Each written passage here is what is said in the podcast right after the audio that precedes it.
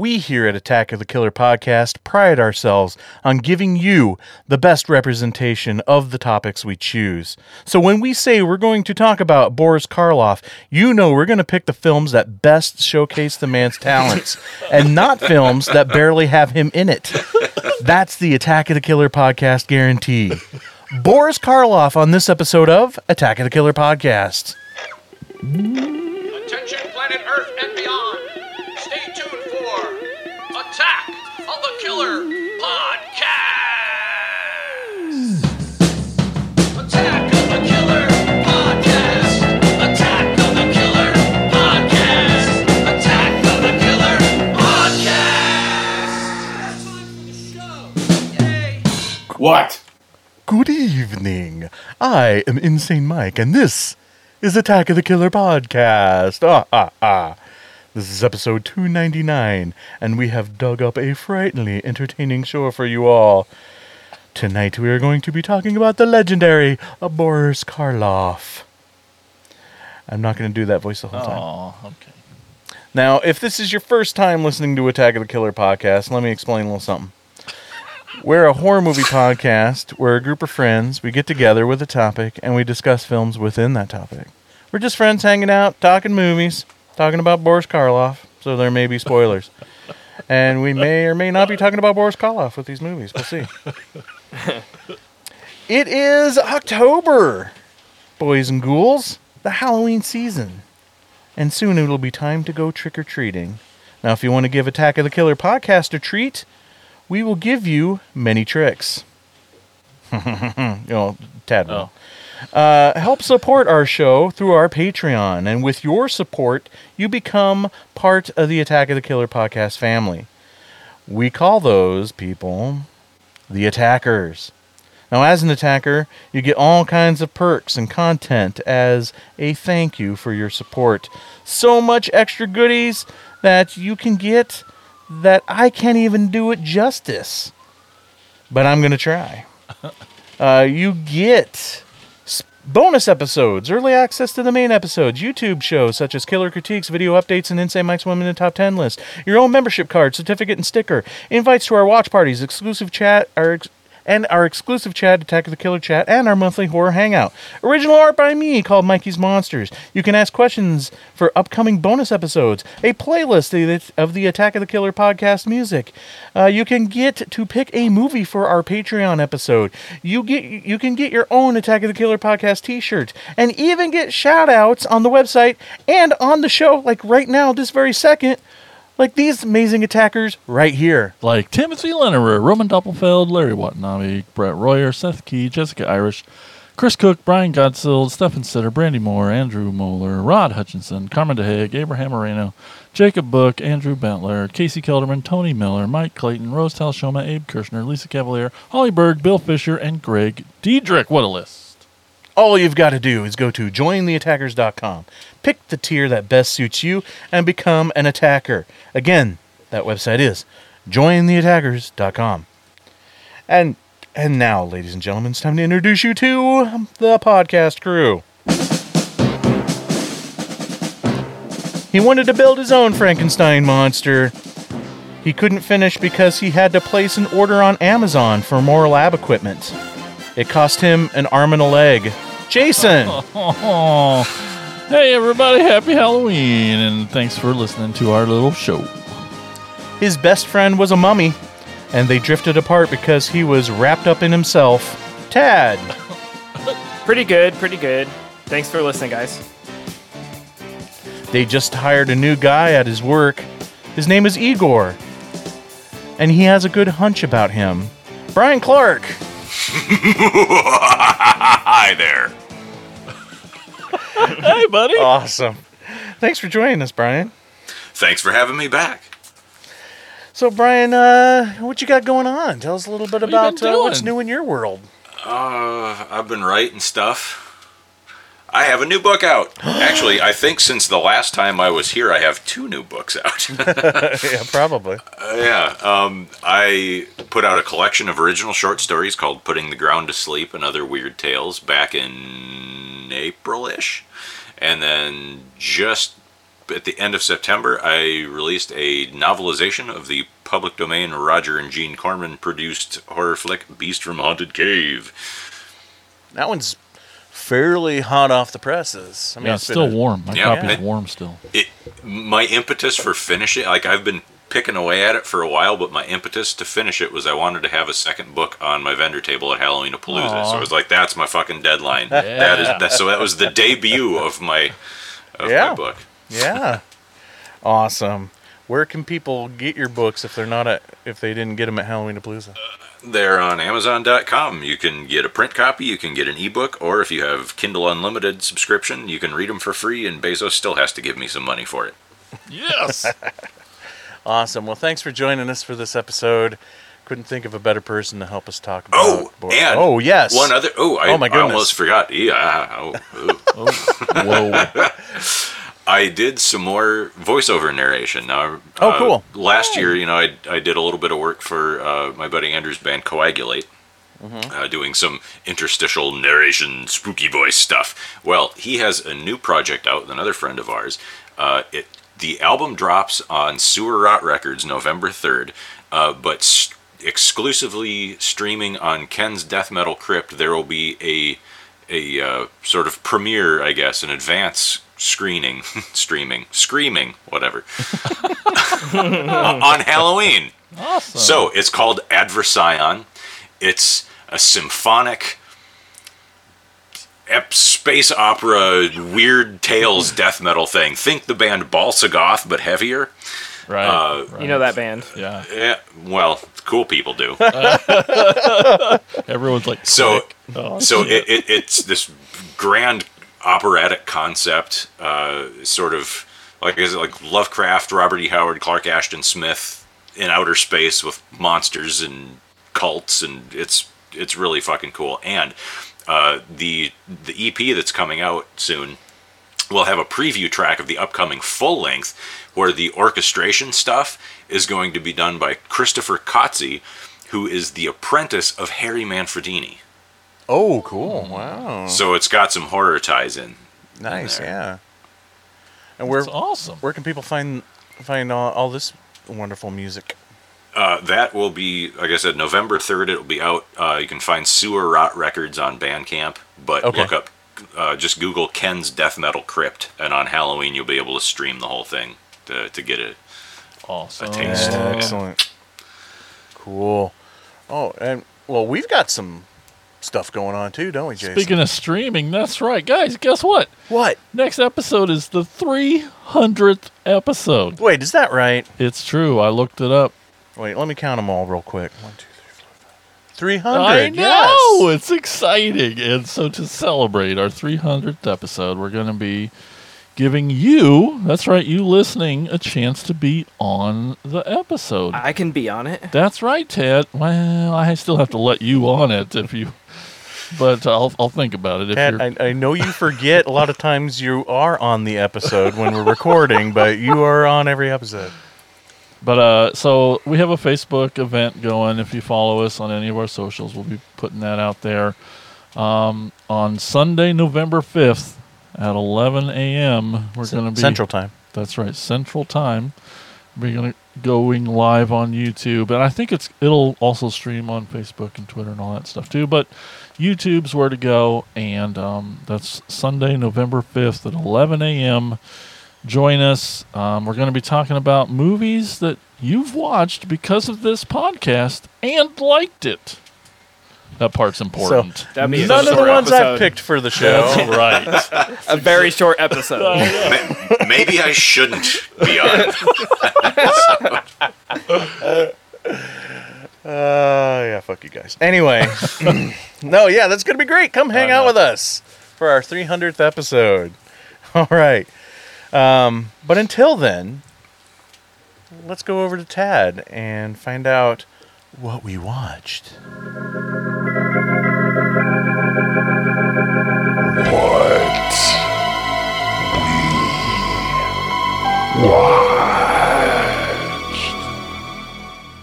Well, we're all on our Halloween Palooza hangover, but there's plenty of spooky season left. Not to those who are listening. I'm sorry. It's just passed. But for those on the show, I'm hoping you guys have been catching up on some good horror. Jason, Oh fuck. okay, I'm ready. what have you watched? Oh well, when it comes, I've seen one film, and I'm I'm lucky I got it in there since Halloween Palooza. And if there was one film that screams Halloween and screams spooky times and is just the epitome of the season, I finally watched Barbie. That's right, Nice. Barbie. Nice. It was great. yeah, it's awesome. It was awesome.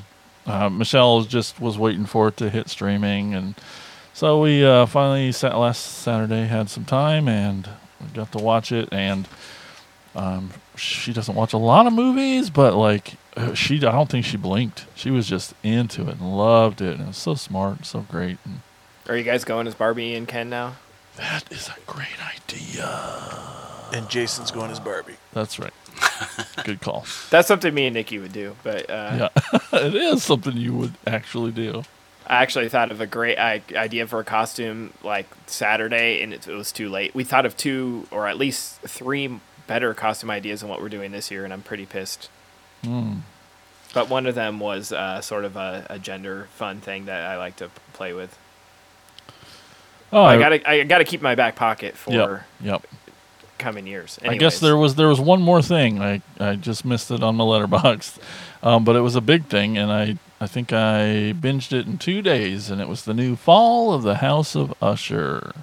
We're on episode three. I'm loving it so far. Yeah, man, Mike Flanagan's new uh, series. It is awesome. His And- final Netflix series. And we'll see. They all say final. Oh, it is. He's he signed a new contract with Amazon. Oh. Um, I I love it. Uh, back when I used to remember how to read in school and stuff, I uh, I loved Edgar Allan Poe stuff, and and it really helped me get into poetry, and I love it a lot. And um, at least I remember a lot of that. And so, what I thought was great about the show, I just besides it being fucking awesome, uh, uh, to a great way to tell all his stories is that just the way they incorporated uh, the literature into the script of the of the show. It was it's really great. So like you get plenty of opportunity to like hear his words on screen and it and I feel like it works every time. It's not like they're trying to shoehorn it in or anything and I don't know, I just appreciated it and and I loved getting to hear it and because it's Mark great. Hamill fucking rules in this. Mark Hamill Whoa.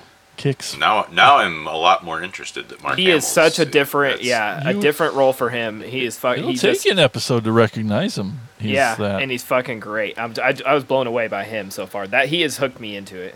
absolutely An Yeah. evil bastard. So I was, I was a little iffy on this one because I, uh, Haunting Hill House was great. Yep. I really like Midnight Mass. I thought Bly Manor was awful. I never So- made it to that one. I never did it. Eh, Okay, um, and I'm not gonna. Great.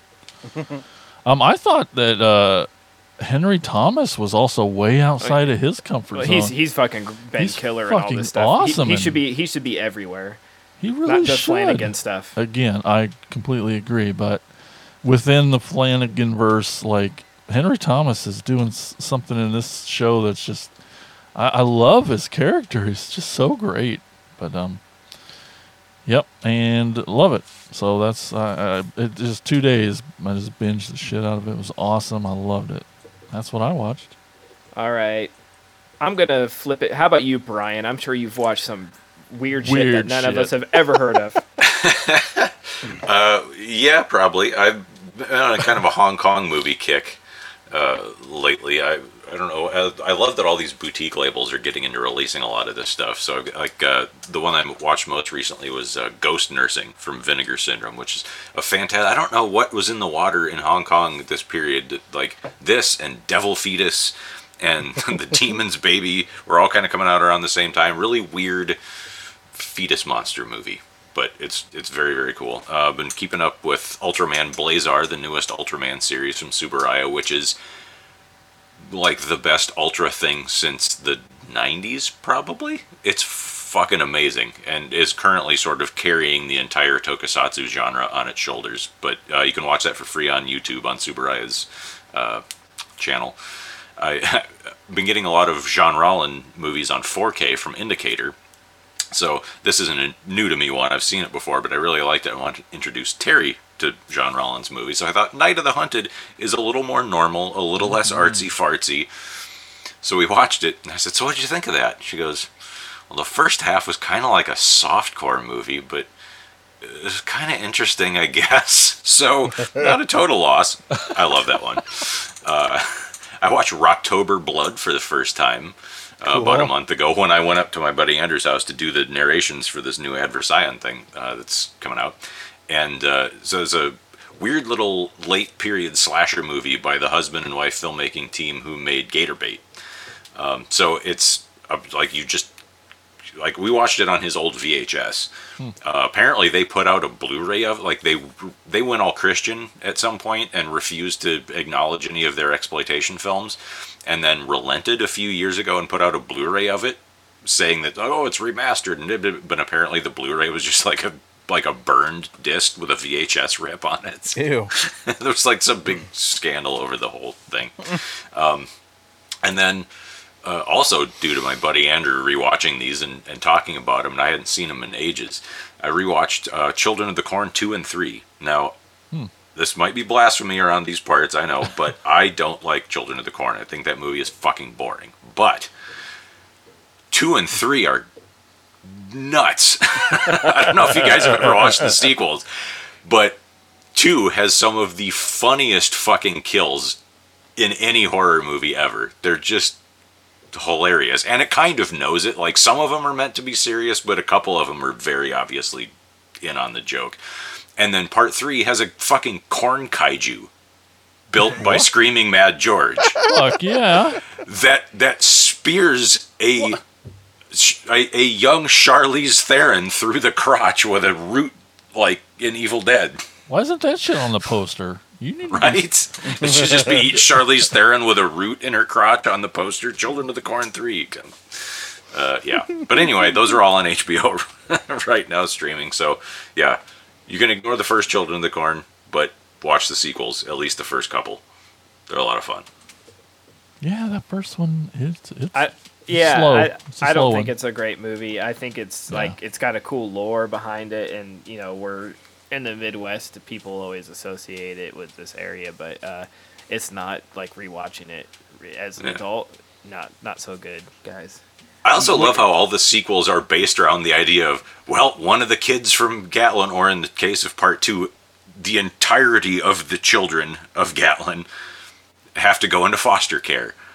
And then something goes wrong, like the foster parents can sense that they're evil. Like, that's just the only way they can figure out to, how to write themselves out of that hole of how do we get out of this fucking town? It's got to be one of the weirdest franchises. Something you know, a fr- entire franchise built on a short story Yep.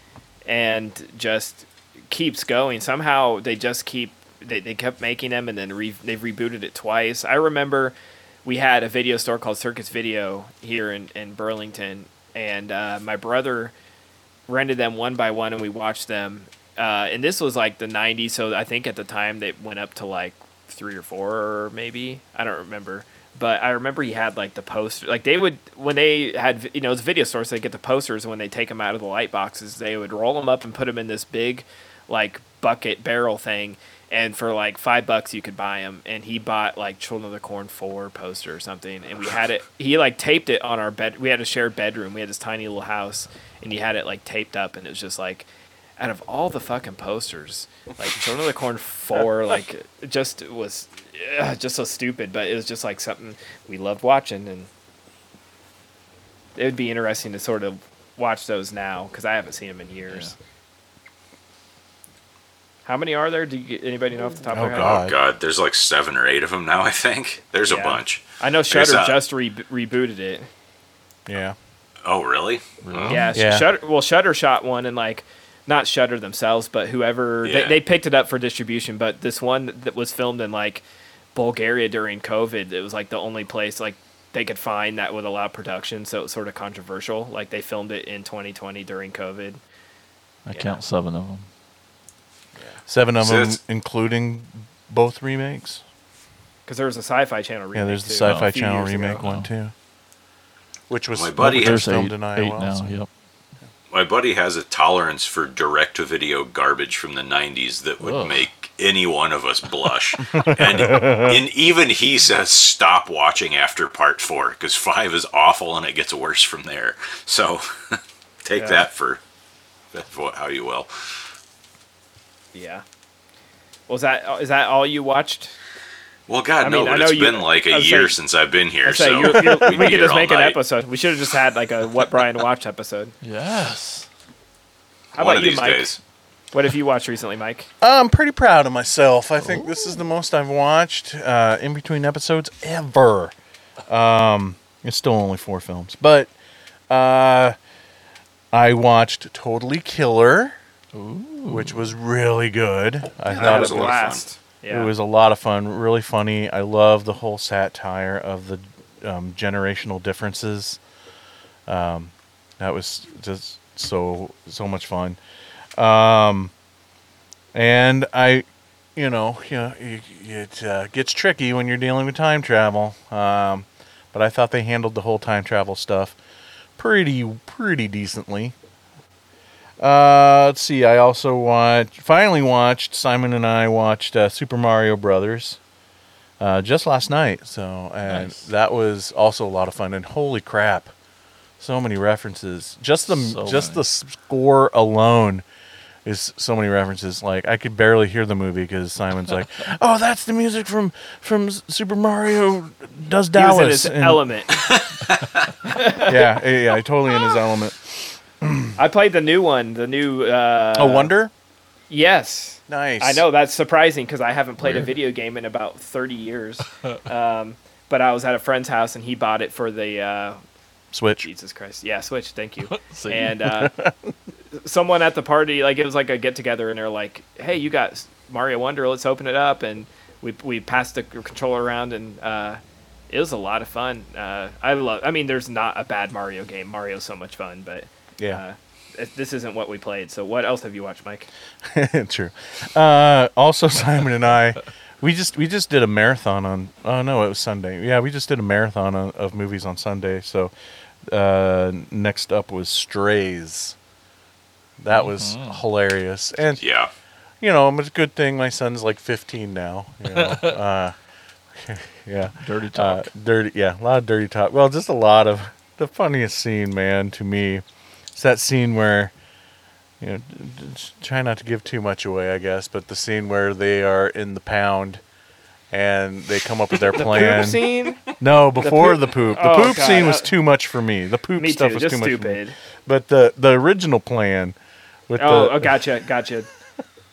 with the Red red, Rocket. rocket. We'll just say that. Yeah, that was freaking hilarious. Um, yeah, so it's yeah, it's definitely a lot of fun, really funny. Uh, you know, definitely don't watch it with your kids unless they're 15. So anyway, uh, and then the last thing I watched, um, the bottom of my list on purpose, uh, that new Zombie Town film on Hulu, which is an R.L. Stine joint. Uh, not good. I was pretty I- disappointed. I'm just like floored by this. It's like a weird. This this movie barely got like announced. It got made. It has Chevy Chase and uh, Dan Aykroyd. Dan Aykroyd in a R.L. Stine movie. Went straight to Hulu, and it, like even Hulu's embarrassed of it. I think they're like they, they've like buried it. There's like nothing out there. For Yeah, it. well- they haven't promoted it at all because I'm I'm guessing it's awful. Yeah, it's sadly not good. Well, and it's also got it's also got a couple kids in the hall in it. It's got Scott Thompson and um, Bruce McCulloch uh, show up in it, and I just feel like all of these classic comedic actors are a thousand percent squandered in this film. I mean, Dan Aykroyd gets the most screen time, but he's really it.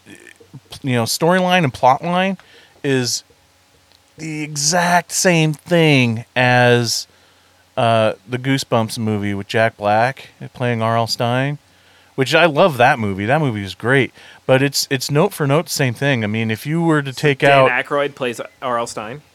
not Earl Stein, but it's the same thing. It's like, oh, this recluse artist who keeps to himself because he has a hidden secret Um, and all of a sudden, his art has unleashed something evil on this town, and it's up to the kids and this this recluse artist to save the day.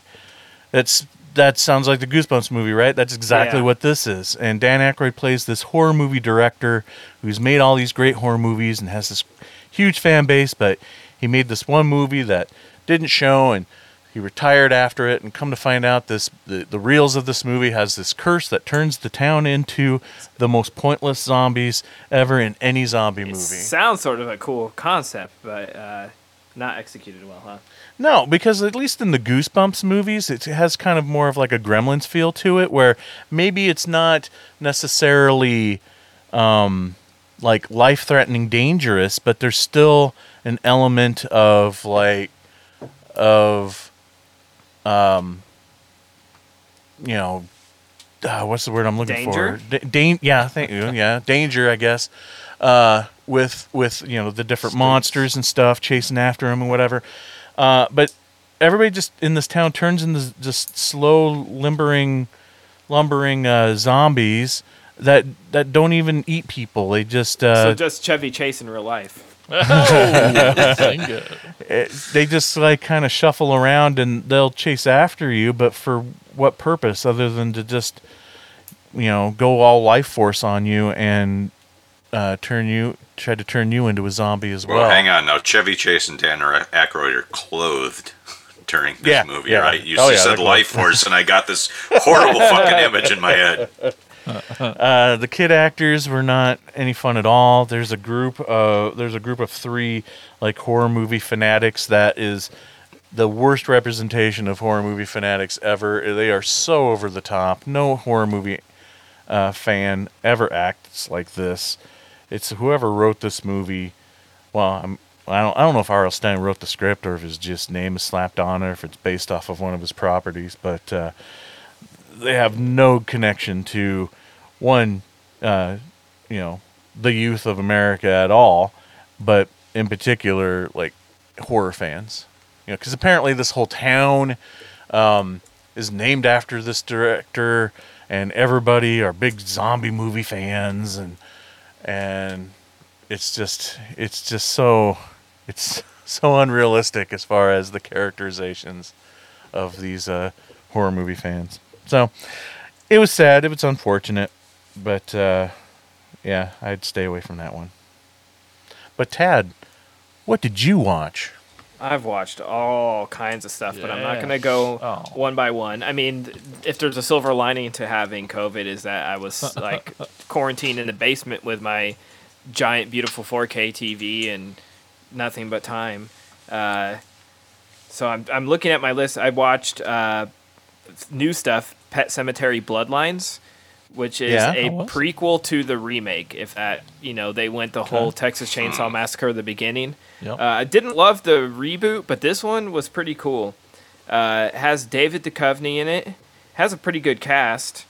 Uh, I really, I mean, maybe being you know sick helped things out, but it has Henry Thomas in it. He's fantastic. Has Pam Grier in it. David Oh. Duchovny.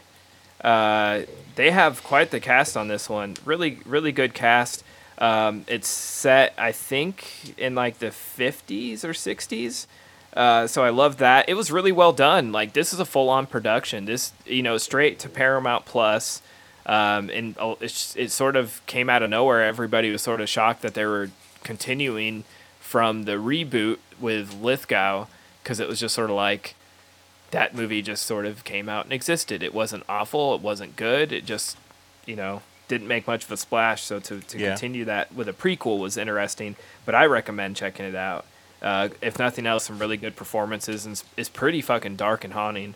Uh, not so much. I mean, there are, but it was more about people than pets this go around, which you know the original is too, uh, when it comes down to it. But um, what else? I watched a ton of rewatched a ton of classics from this time of year, but one is another first time watch, The Curse of Frankenstein, uh, from 1957. I picked up the. Uh, there's like a really decent Blu-ray out there. Like I think it's trying to remember which label it's it- it's it's like Amazon has these sales on these, and I picked it up. Scream Factory, isn't it? I don't think this one was. Um, I think this one's like uh, Warner Brothers Classics or something. They they put Oh. out some decent transfers, and uh, this was really cool. Like I, I had never seen this, um, but I've always wanted to dig more into this stuff, and uh, I think maybe like watching it uh, close to Halloween on without having like to be forced to watch it, I'd pick it up off the shelf because I'm trying to like knock some of these. You know, I, I have so much to unwrap. We're never going to catch up on the podcast, so I'm like, I need to just make a pile. And this is like the cover alone just screams like Halloween. I mean, outside of the Universal classics, nothing says Halloween like a Hammer movie. Right. Yeah. And my, that's, you know, Hammer's been hit or miss for me since, you know, no pun intended, uh, since I have sort of dove into it for the show. And I was like, maybe if I just watch this one without being part of an episode, making it feel like homework, just watch it. It- It's always better to watch a movie when Mike doesn't uh, recommend it. So, Yes. uh, That's just Yep. T-shirt that- I'm working on. Yes. yeah, so that was a lot of fun. Uh, I watched Never Hike Alone 2, which I mentioned on the bonus episode. I, I count that because it was Yeah. quite a bit of fun. And then Joe Bob Show Demons 2, which we recently watched, and All Hallows Eve, which uh, is only watchable if Joe Bob's talking about it. Yeah. and uh, and then uh, right after All Hallows Eve, I was like, Joe Bob was only four hours tonight. Which, if you're not a Joe Bob fan, that sounds crazy, but you know, four hours is a short episode for him. Yep. Um, so I was like, "What's on TV?" Oh, Turner Classic Movies is showing The Haunting from 1963. Ooh. Uh, started watching that and chatting with Bryan back and forth, and he was like, I, "I think I've seen like parts of it or something, but I never sat down and actually watched it." And he's like, "You know, oh, Raimi got a lot of uh, inspiration from like camera angles and stuff from this," and I was like, "I'm sold. I'm gonna sit down and watch this." Based on that, and I fucking loved it. It was cool shit. Like I've just been in that kind of mood this year for Halloween season. Is like old timey stuff. Yeah, uh, yeah. You know, 60s, 70s. I mean, I always am, but like, it, I, it's like no in betweens for me. It's like black and white or like came out in the last few weeks. It seems like. Um, and then the last thing I'll mention is something that Nikki and I watched uh, just last night. No, uh, Sunday night was Cobweb. I don't know if you guys have heard of this. Nope. No. It's a new movie. It hit theaters like very shortly. Like it it was like very limited theaters. Um, basically, this little boy is. They move into this house. He's hearing shit in the walls. Um, you think he's. you- You're not sure if he's going crazy or if there's really shit in the walls. Um, Gross. and it has Lizzy Caplan as his mom, and Antony Starr from The Boys as his dad. Uh, Sold. and Cleopatra Coleman, who's really good, is in this. Uh, but uh, Antony Starr, he is a sadistic motherfucker. Um, I honestly believe he's just an evil fucker in real life too. But in this thing, it's like at first you think they're just like overprotective parents, and then you start learning some weird shit, and it turns on to like a full feature creature or, or creature feature. Oh, cool. Uh, I won't spoil anything, but um, it's pretty fucking fun, and it is not just a horror movie; it is Halloween themed. I mean, they have like a pumpkin patch in the yard. It's set during Halloween. There's kids in masks, so I was like, I gotta check this out. I loved it up until a reveal, um, and then I still liked it. I just didn't love it as much as I wanted to. But I think uh, you guys that like uh, trying to think of what I would. I'm not going to compare it to anything. Just if you like creepy sort of uh, crawly Halloween movies, it, it's gets pretty gory. It's a lot of fun. I check. It it just hit Hulu Saturday this past weekend, so okay. uh, check that out. Cobweb. It's cool. It's a little uh, snuck under the radar. If nothing else, I feel like it will start popping up on the year end episode. So I think this this Okay, one okay. it came out at the same time as like a bunch of other shit, and it was not on the radar. And now it's hitting Hulu. I think it's gonna start getting word of mouth. So that's what I watched. Sweet. All right. Thanks, Ted. Okay, so let's get into our topic Boris Karloff. So, Boris Karloff was born. So, uh, Tad, what's our first movie uh, when talking about Boris Karloff? Our first film is The Son of Frankenstein. As a man, I could destroy him. But as a scientist, I should do everything in my power to bring him back to conscious life. Benson, turn on the generator. Produced on a vast scale, Son of Frankenstein presents the most fearsome cast in the history of the screen. The Rathbone. In his heart, warm human emotions. In his mind, the monster mania, Karloff, rising from the past to spread new terror. Lugosi, sinister, mysterious, evil. Lionel Atwill, grim hatred in his blood.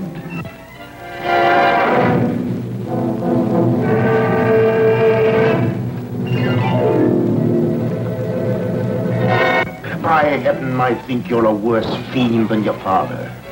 Where is this monster? Where is he? I'll stay by your side until you confess. And if you don't, I'll feed you to the villagers.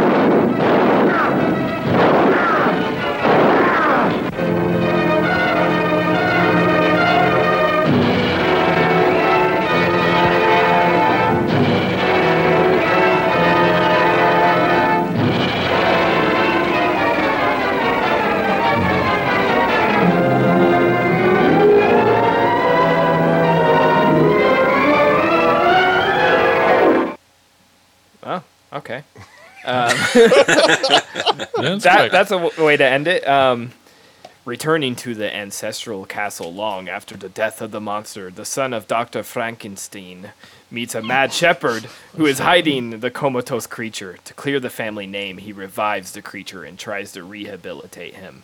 Uh, I can't remember if this is I, I, this can't be my first watch, but it's been my it's the first watch in a long time, and this movie fucking rules. Uh, it's right up there for me with Frankenstein and Bride of Frankenstein. It's it's so much fun, uh, but it doesn't have as much of the like humor.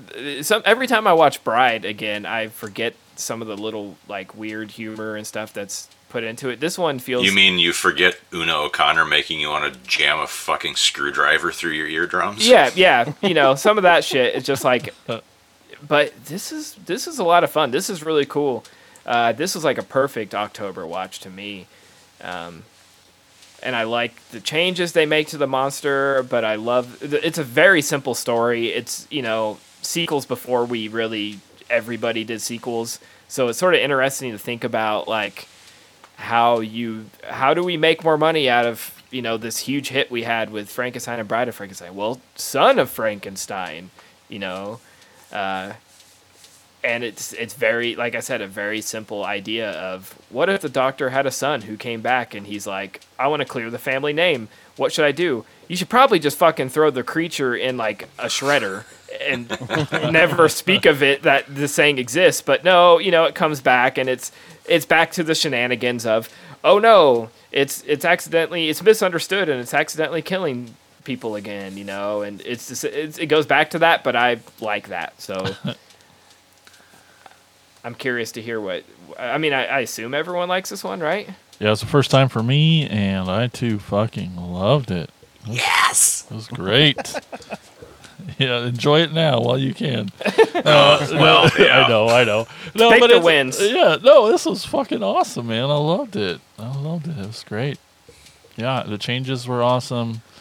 Um, it was just amazing having just all those heavy hitters. Uh, you know, besides Boris, having Bela. Anytime those two were in the same, it was awesome seeing Basil so young. Everything, man, it was, it was good. It was really good.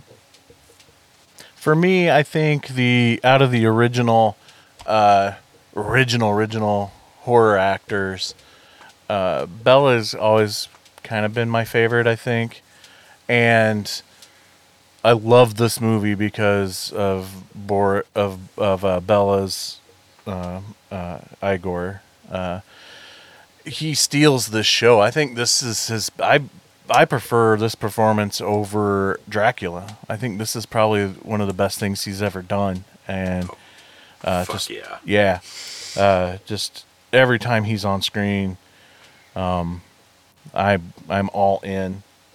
He and it- what's cool is like this is the third film in the franchise, and this goes into this whole whole uh, you know bleeding into our culture thing. the character of of Igor isn't ever doesn't ever show up until the third film with uh, Bela Lugosi, and something clicked that uh, I uh, Igor has always been associated with Frankenstein, and also interesting is that the spelling has changed over the years too. It's like spelled with a Y in this movie. Uh, hopefully, I'm not stealing all of Tad's trivia, but No, no, you're No, good. that's my job. yeah. I was like, I don't what trivia. We have Bryan Clark here, guys. Now, I will say you can make a very fun drinking game out of every time Dr. Frankenstein says experiments. Because, oh my goodness, uh, that, that word is way overused in this movie. Um, but it's it is just a lot of fun. Um, it's the last of Boris's uh, uh, theatrical uh, monster, and you know he knocks it out of the park once again. It's interesting uh, you know, there's there's some continuity errors between Bride and and Son, where you know, Bride in Bride, you know, the monster finally speaks, but he's mute again in this in this one. Um, you know, but I but also at the same time, I just I kind of forgot like how how connected a lot of the the earlier films out of the franchise was. So I thought they did a great job uh, with that for the most part. And yeah, everybody's just great in this movie. Uh, it's probably one of my favorites out of the Frankenstein Universal uh, franchise. Um, also, it really dawned on me this viewing too that this one is probably the most influential on Mel Brooks when he did Young Frankenstein. Yeah, I, I was mean- thinking that the whole time. Yeah. uh, Which is probably why you said Frankenstein earlier, Yeah. right? Okay. Yeah, In particular, the inspector character. Like, Yeah. I'm like, oh my god, like Mel Brooks straight just out of here. Yeah, Who's uh, other than the part where he's relating his childhood trauma of having his arm ripped off? Yeah. Lionel Atwill in this is almost as funny as the inspector character in Young Frankenstein with just his movements of that arm. Yeah, it's the movements are the almost the same where he has to use the other arm to lift the the fake arm up and push it back down. I was just waiting for the dartboard scene, and when the dartboard scene showed up, I'm like, "Oh, please tell me he's gonna put the darts in his uh, hold the darts in his arm, like he does in Young Frankenstein." So yeah, uh, that was uh, that was uh, really eye opening this time around watching this one. It never really dawned on me that this is probably. And what's also interesting is that in this movie, um, the worst part of it is the small child, uh, Frankenstein's son. But if you do the math, that kid grows up to be Gene Wilder, young Frankenstein. Oh my So yeah. Anyway, it's Somewhere between here and there, he lost the Texas accent. What was that? What was that about? Donnie Dunnigan was from Texas, and he was like four, so he couldn't not have the accent. couldn't cast anybody else. Yeah, exactly. Yeah, I don't. And it's funny because not even like he's still kicking around and he does interviews and stuff. And as an adult, he recognizes that it's fucking ridiculous. He he will straight up say, "I don't know why they cast me," and he was very shy about it on a movie set, right? So he was speaking very quietly, trying to. You know, just get through his lines, and they'd say, "No, you got to speak up." But the louder he spoke, the stronger the accent got. Gotcha. Because he was the he was wasn't he also the voice of like young Bambi? Uh huh. Yeah. Okay. So Bryan, your your thoughts on this one? This is by a significant margin my favorite Frankenstein movie. Okay, cool. I fucking love this flick. So I was excited to just you know get to sit down and rewatch it. Um, not that I need an excuse, but again, it's largely because of Bela. Like this is his movie, and this is his finest hour to me. And he's uh, very nearly as good in Ghost of Frankenstein, which is the next one too. And it's it's cool they keep the continuity going. Um, I think actually Karloff's best performance on one of these is in Bride because he gets to speak, so there's a little Yeah. more nuance to the role. Um, and, and he's you know completely outshined by Bela. He was originally supposed to have a lot of dialogue in this, but uh, I'll get to that in a minute. But this is say, so. Huh? So what's up with that? It goes from he goes from not talking, talking, then back to not talking. I'll, I'll let you get to it.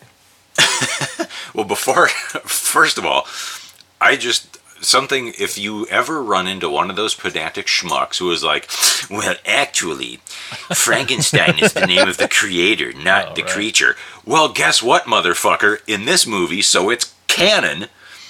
Not only have the villagers decided that the name Frankenstein is interchangeable between the doctor and the monster, so that the villagers do call the creature Frankenstein.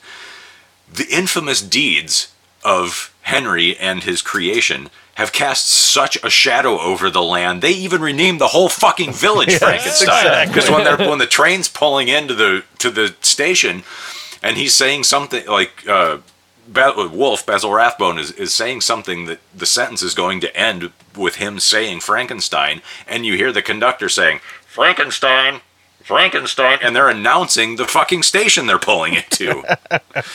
so Frankenstein is the doctor, the monster, and the town. Suck it. Yeah. But why would you do that? Why would your your darkest moment in your town's history and then you rename your town that? They renamed Haddonfield Myers. Yes, exactly. Yeah. I'm not saying it makes any sense. I'm just saying it's in the movie. Yep. Yep. No. Yeah. You're absolutely right.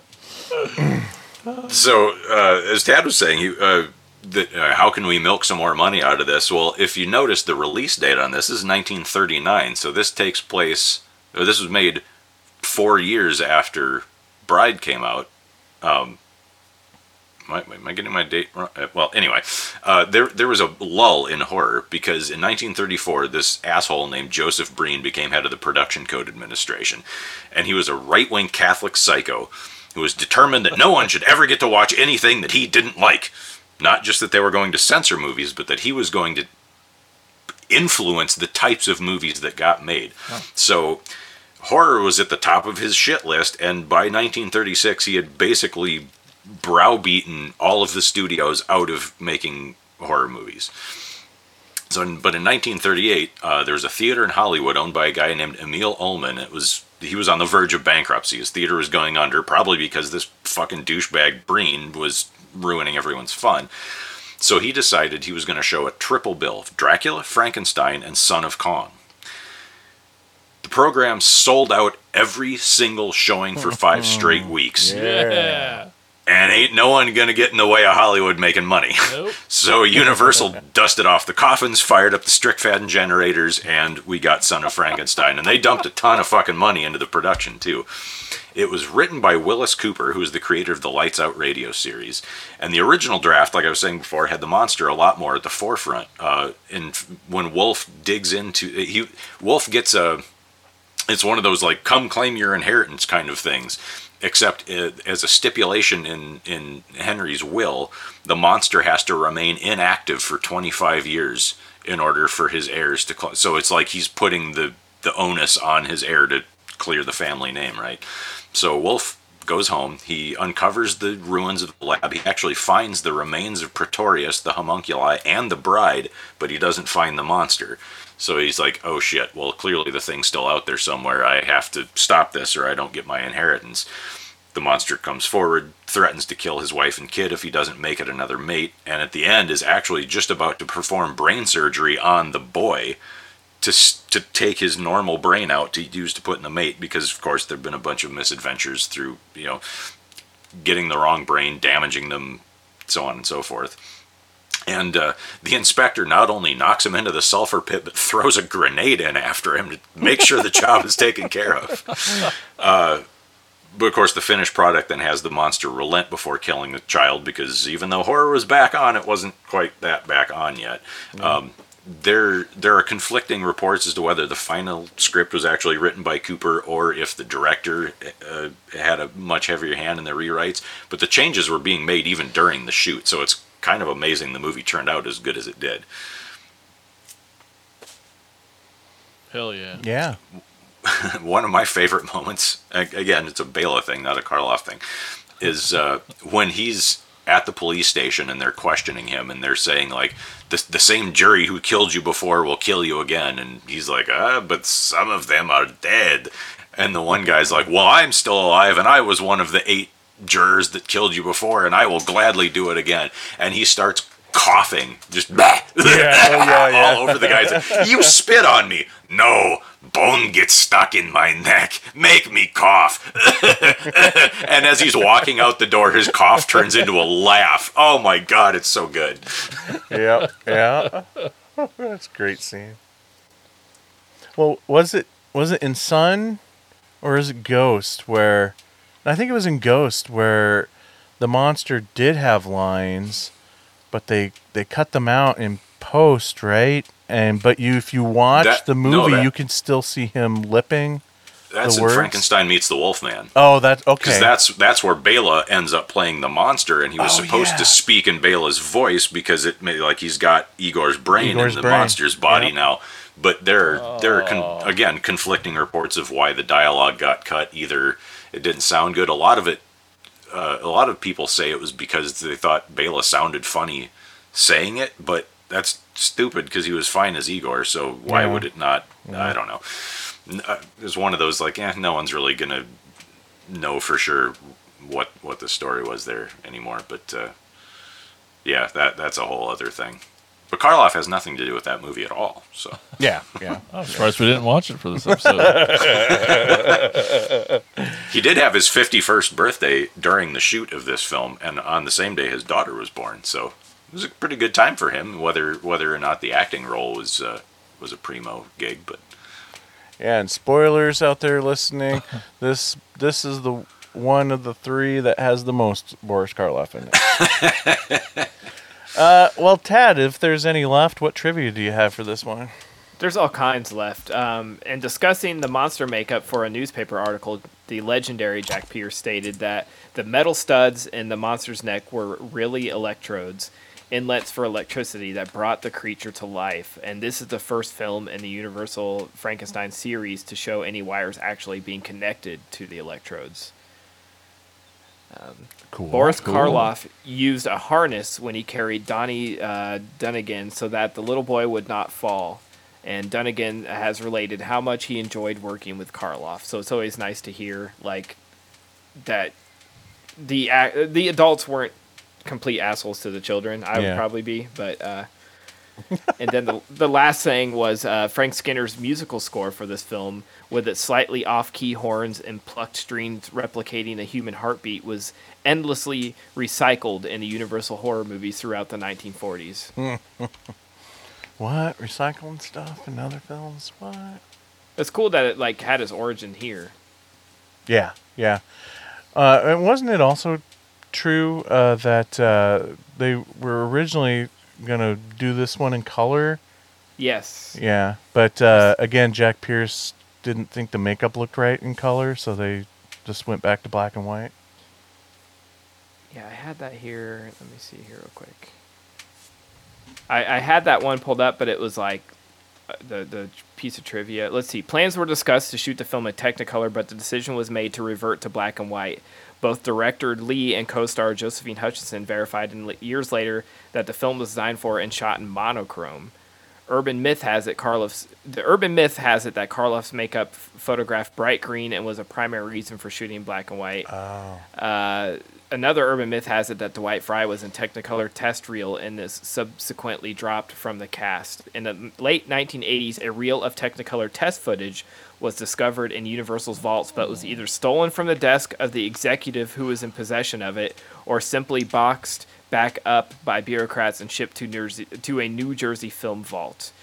The Karloff family home movies shot on set of the film revealed the monster's colorization to be grayish with subtle highlights and shadows of blue, green, and brick red. The brief clips show Karloff in monster makeup sticking his tongue out at the camera and pretending to strangle makeup artist Jack Pierce. uh, you can find these clips on the CD-ROM, The Interactive History of Frankenstein, courtesy of Sarah Karloff. So, yeah, Cool. Nice. Thanks, Tad. of course. All right, so moving on to our next movie. It's from 1963. It's called Comedy of Terror.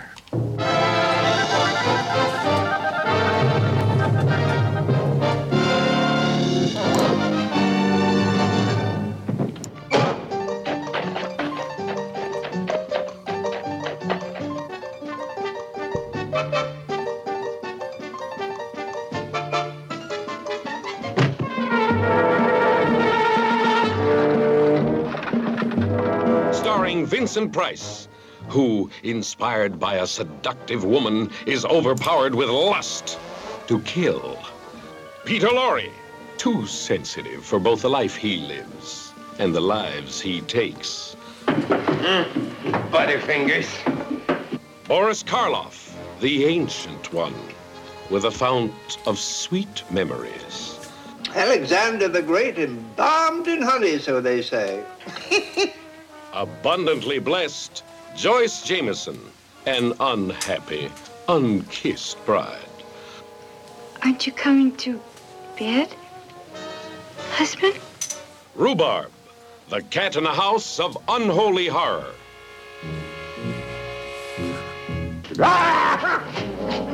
Amazing Joey Brown, shockingly amazed.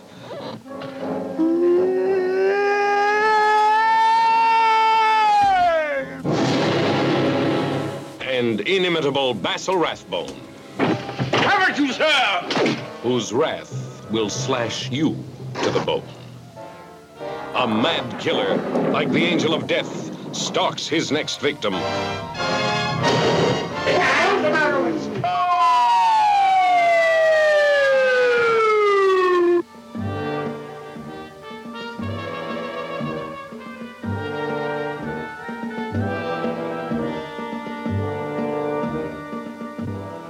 You're here because you're dead, Mr. Black. The hell I am.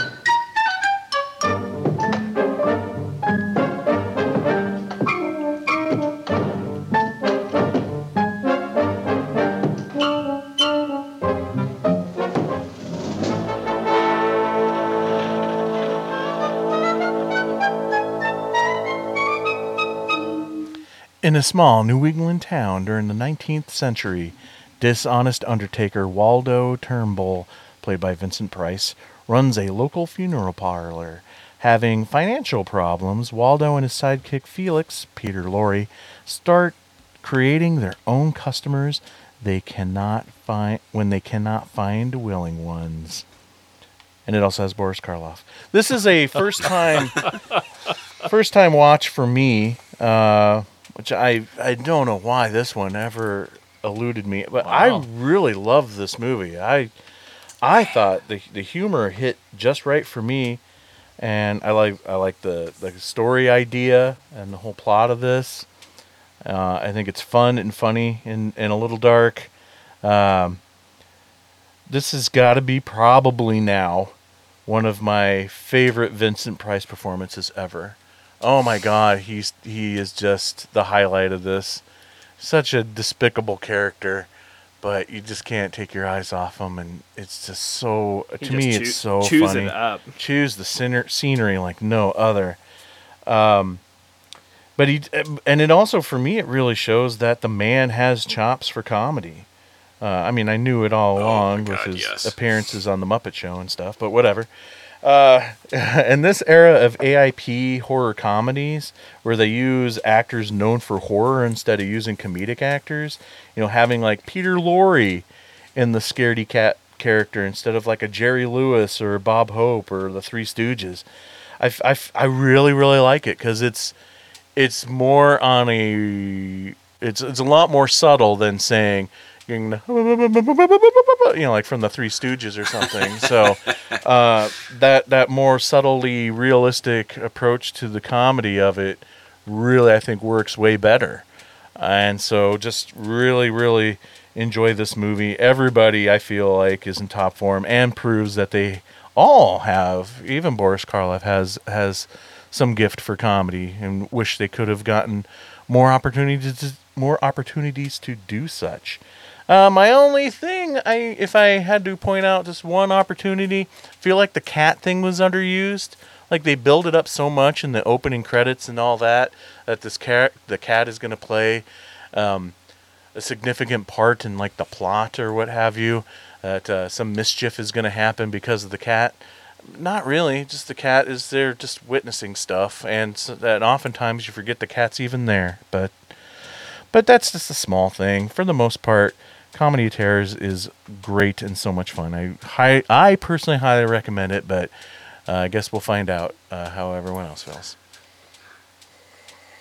Well, this is one of my favorite horror comedies. There we I'm go. Sure that's not at all a surprise to anybody. I like you said, like the the dark, macabre, just mean spirited tone of the whole thing.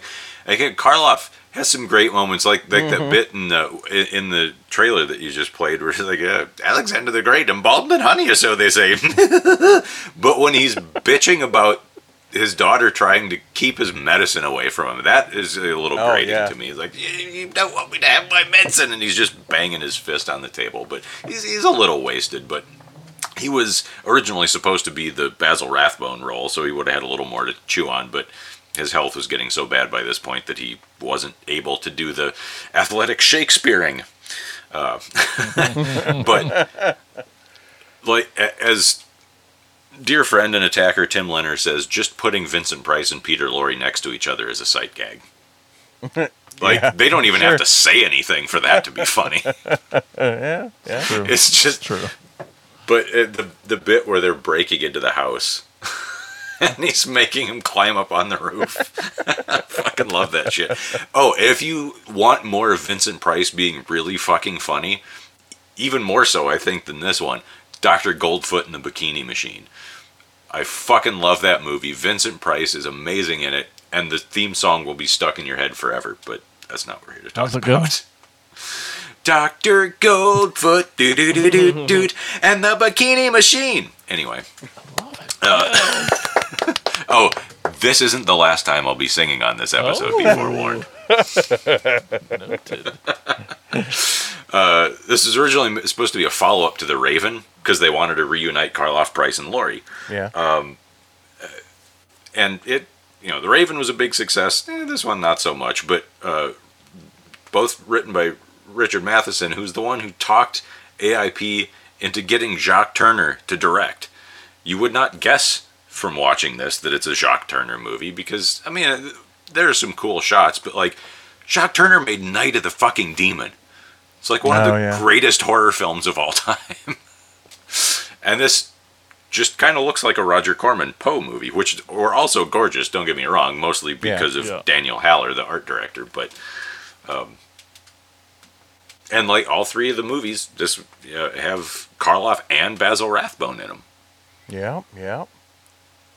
Which were they were also great in this. Yeah, Basil. Oh God, yes, Yeah. Rathbone's thing with the when he's reading Shakespeare to to wind down to go to bed, and it gets mm-hmm. him so worked up that he jumps out of bed and pulls a sword off the wall. Oh God. Yeah, absolutely. So Th- this was the first time watch Yeah. for me. It was a lot of fun. Again, where I'm watching this and I'm like, this is a Vincent Price movie, Oh yeah. but that's not a complaint. If if this is how I'm gonna get to watching it, because again, this is one I I think I, I mean I've heard of this title a million times. Oh, and yeah. I've heard people, you know, oh, it's one of the best horror comedies, and I enjoyed the hell out of it. Uh, again, Vincent Price, hilarious and just takes control of the screen. I mean, what else can I say that Bryan hasn't already said? It's fantastic. Uh, recommend it. I'm glad you picked this one. Uh, I, I and just the chemistry between everybody's great too. Uh, I just love the just the saturation and color of this era of film too. Like again, just sort of has a certain feel to it. You know, it's not. It, it's just a product of its time, which is cool. Yeah, and I'm um it's the first time for me, and I I mean I'm with all you guys. I think it was great, and uh, I don't think I can say anything that you haven't said. My only the only thing that was uh, I don't I just uh I'm not saying it's not okay because it's obviously okay, but for it was just weird to see them doing comedy and like Just Oh. not used to it. yeah, and I don't know that it's. I don't know. I don't want to. I about said something I would have regretted, but I mean, like you know, I just. It just took takes. I don't know. It's. It's good. It was funny. I. Say it, Jason. I don't know. I it's just like I don't. It's like it's like I don't care because I don't. It's not the. It's not a horror movie to me. It's not. it's not the guys that I I know I can watch any of the other movies to get the things I wanted out of them, and I, it's great seeing um, them act their asses off and have fun. Vincent Price is just great, and But you, you want them like when you get this kind of cast together, you you want them to make like a spooky horror movie, and it's more And- slapstick comedy. and and I just don't care about a slapstick comedy. I just it doesn't. I didn't. It was good. It was funny, and it was done well. it's not. and I get you because it's not something I'd normally watch. Yeah, I just like don't- outside of the show. Gotcha. it doesn't interest me because I don't. It's not what I want them for, and it's just More just a curiosity for you to just know, like, oh, these guys can be funny too, but Yeah. yeah, not not not what But you. there's a disconnect for you. Yeah. Yeah, Yeah. that's all I'm saying. But yeah, no, I mean, v- he, uh, we can all watch Vincent all day, any day, doing anything. So and When I see him now- just Cooking has shows. I'll watch him do a cooking show. Right. I wish I he did a fucking cooking show. I, I have his cookbooks. Yep. I was gonna say, off the mic for five straight years, I tried to convince Andy that we needed a video series of him cooking Oh. as Vincent Price. Yes. Oh, that'd have been great. Oh But my that would god! have been such a production. So uh, But tried. man, yeah, you could have crowdfunded that shit. I would have. oh, yeah. that would have broken the internet with its well, greatness. Andy Andy had the cookbook and would make stuff out of it too, and Yeah. it was like you got to record this. He's like, no, I don't want to record myself cooking. That Like, was I- one one of the things he and I would talk about. Like, 'cause we didn't talk a ton off, like obviously not like you guys did, but because we weren't in contact like every week. But we would like text each other when we were making a Vincent Price recipe or something. You know? awesome. That's so funny. That's awesome. Something you'll never hear on a, uh, like another podcast. Well, we were texting each other, you know, oh, have you tried this Vincent Price recipe? How are his wings? Uh, Oh, one more thing. This one's just for Mike. Uh, the minor role of Mrs. Phipps. Did you recognize her? No. That was Beverly Hills, who also played the drunken shrewish harridan in the Filipino exploitation classic The Brides of Blood. Oh, nice. Okay. Awesome. Sweet. Very cool. Okay, uh, Tad, what trivia do you have for this one? well, I had to go through and like take out half of it as as Bryan was revealing it, which is which is great. I'm sorry, man. I Uh, No, don't mean no, to. No, please keep. I love it, Keep yeah. doing what you do, man. I I feel love it. fucking bad when I'm on here and I just step on your. no, please Sure. step all over me because It's uh, less work it- for Tad. It's less Oh, you're into and that, are you? You want, you want, want me to wear heels? and it's and it's more organic when he just comes up in conversation from you. Yeah. Um, so I, I pulled out some other ones that I thought were interesting. Um, I'll start with the downer. Peter Lorre died only two months after this film's release. Uh, it's, it seems like, uh, yeah, sort of like almost a sort of a sad. Lo- I mean, obviously they're all older in this movie, but you know, the, the first one I, the first fact I had was that Bryan mentioned was that Karloff was originally hired to play John F. Black, but because of his severe arthritis, he couldn't do it. Um, so it's like bittersweet to see them all in here because knowing like they're towards the end of their careers and lives. But uh, this one is is more fun. The hearse coach used at the beginning of the film now resides outside of the haunted mansion at Disneyland. Oh, nice. Cool. So the original hearse, you can check it out in person.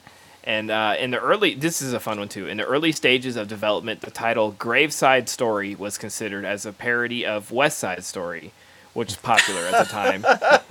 It was That would have been a great title. Right. It was discarded when it was felt that people wouldn't get the joke. The final title, "The Comedy of Terrors," was chosen as a play on Shakespeare's "Comedy of Errors." Yeah. Okay. So, uh, but I like Graveside Story. I yeah, think me that's too. they should have just kept it. It's like Spider Baby's alternate title, cashing in on "It's a Mad, Mad, Mad, Mad World."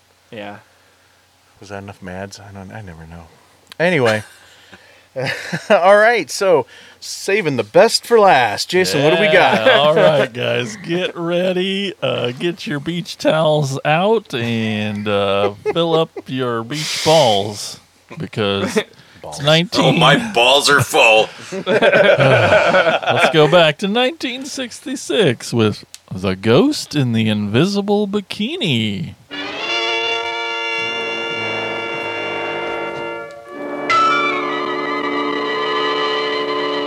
She's the swinginest ghost you've ever yearned for, haunting a pre will reading seance.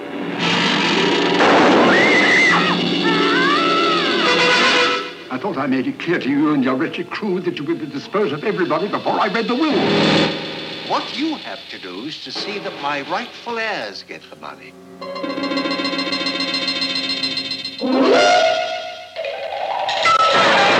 Yeah, man, here's one haunted house the M Gang wants to investigate.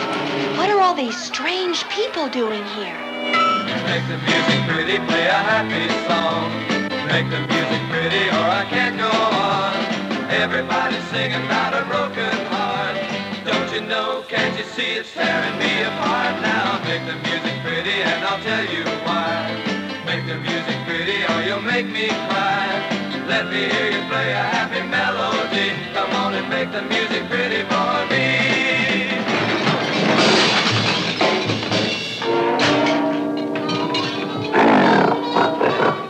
Television repairman. Just take a look into my eyes. Looking for maybe sex and the single ghoul? Here's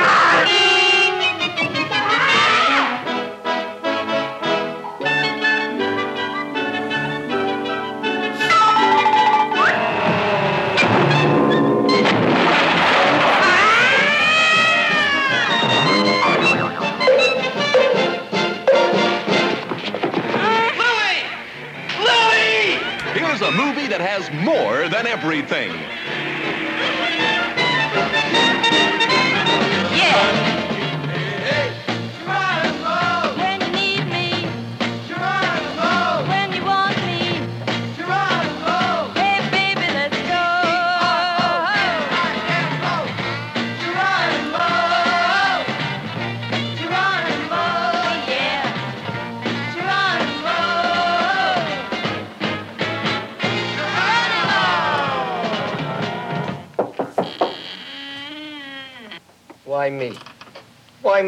Time?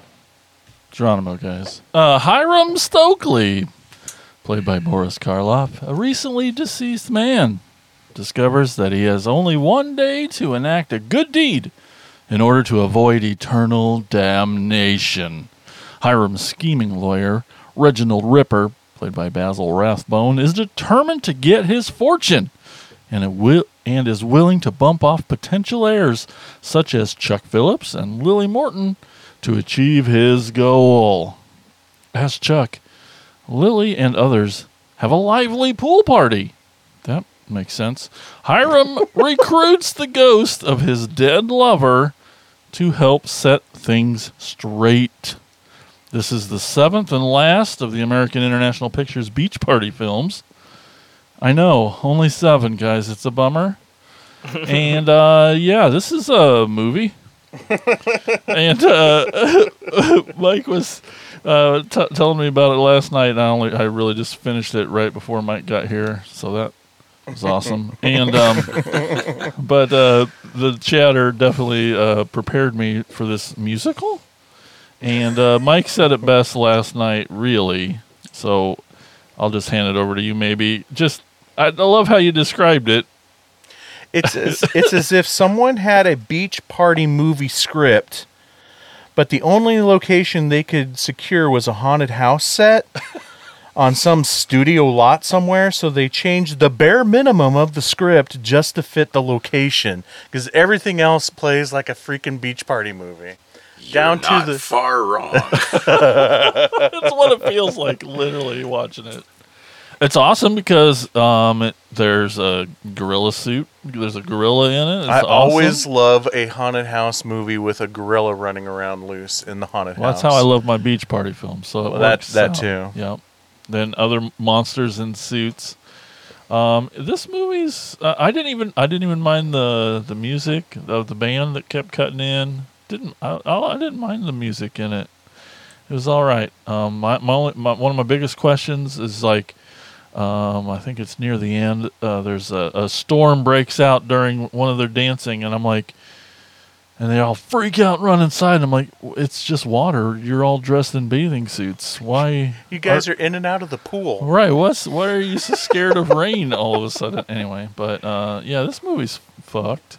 I mean, awesome, but wow, huh? What, huh? What do you guys think? I I like the movie as it is. I putting it in this context with these two movies um, on a horror podcast uh, with the topic at hand. Uh-huh. It's like it's bare. I mean, it breaks every rule of what we're trying to do. But It's got a uh, ghost in it. but couple ghosts. Two of 'em. I, Yeah. I think most listeners know I have an affinity for 60s music, uh, you know, Beach Boys, and Beach Boys were in some of these weird surf uh, beach movies, uh, Monkey's Uncle. Some of that stuff is is really fun. Um, so mixing, sort trying to sort of mix this haunted house thing with it. Um, if I'm in the right mood, it would probably be a lot of fun. But um, it- again, it's it's such a weird conglomeration. I don't I don't even know, guys. Like I, I didn't hate it as much as I mean I was messaging the group like Mike and Jason. I'm like, you know, it's not too late to choose a different movie because uh, this is like the f- the fourth song. I, I, maybe I just wasn't expecting. it. I should have with the title. Um, it just doesn't. I don't know. It's not a bad movie on its own. It just doesn't belong on Yeah, this it is. show. it's it, but it's so it's so f- out there. Like it's so I don't know. It's, far such a weird experiment. The band playing on the beach, and I was like, the guitars fucking rule, and the parties look like fun. Uh, the music's sort of catchy, but it's not what I w- want to have for Attack of the Killer podcast necessarily. But um, I didn't hate it. Next.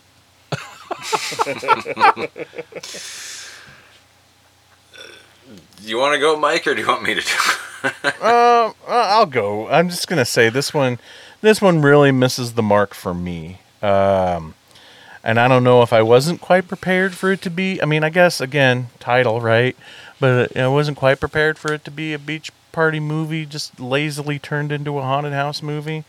Um, but I felt like, and, and I know again, you get this with beach movies, but they usually work for me in beach movies, but not this one. But there was way too many characters.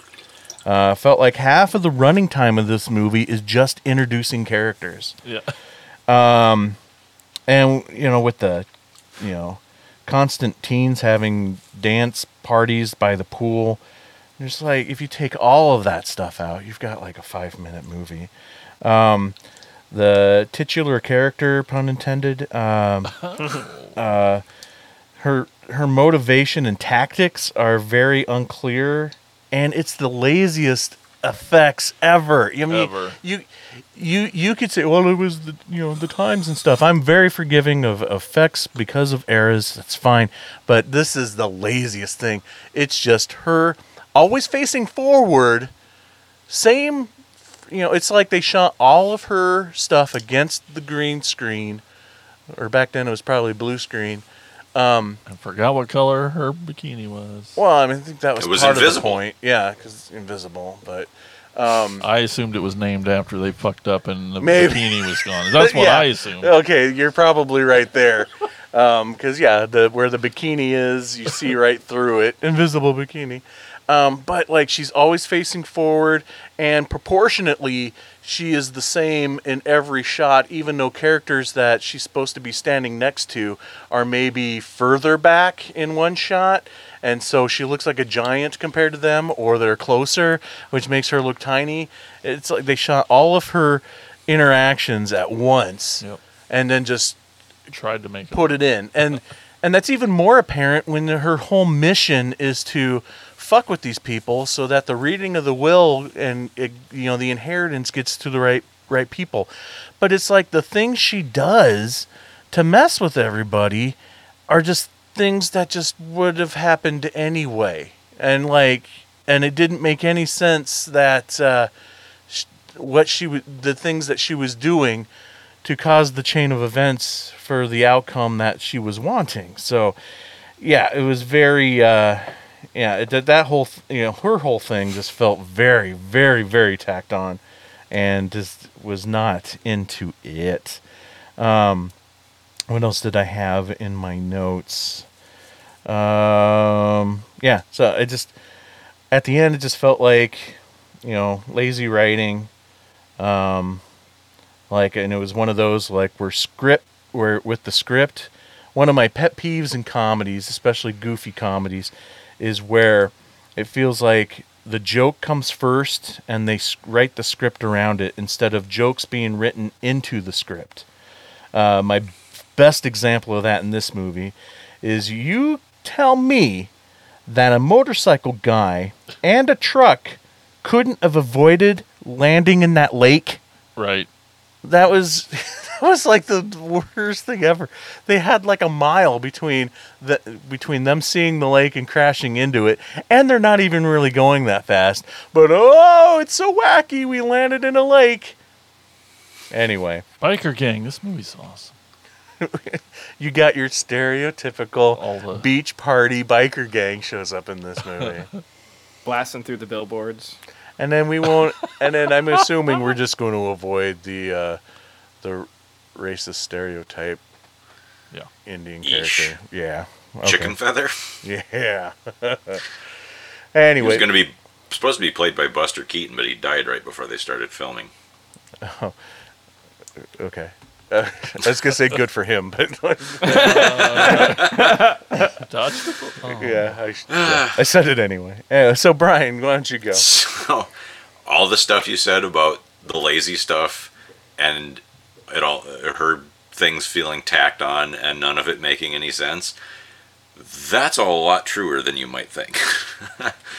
so this was orig- this is originally called Beach Party in a Haunted House. That was the name of the fucking There script. go. There we go. and it was sort of the last gasp of the popularity of AIP's beach party movies, the Frankie Avalon and Annette Funicello stuff, like Beach Blanket Bingo, which I love a lot of the like Beach Oh, Blanket yeah, Bingo specifically is fucking great. And Yeah. uh, Jason, what you're talking about that the biker gang, it's the same fucking biker gang in all of these movies. yeah, Literally.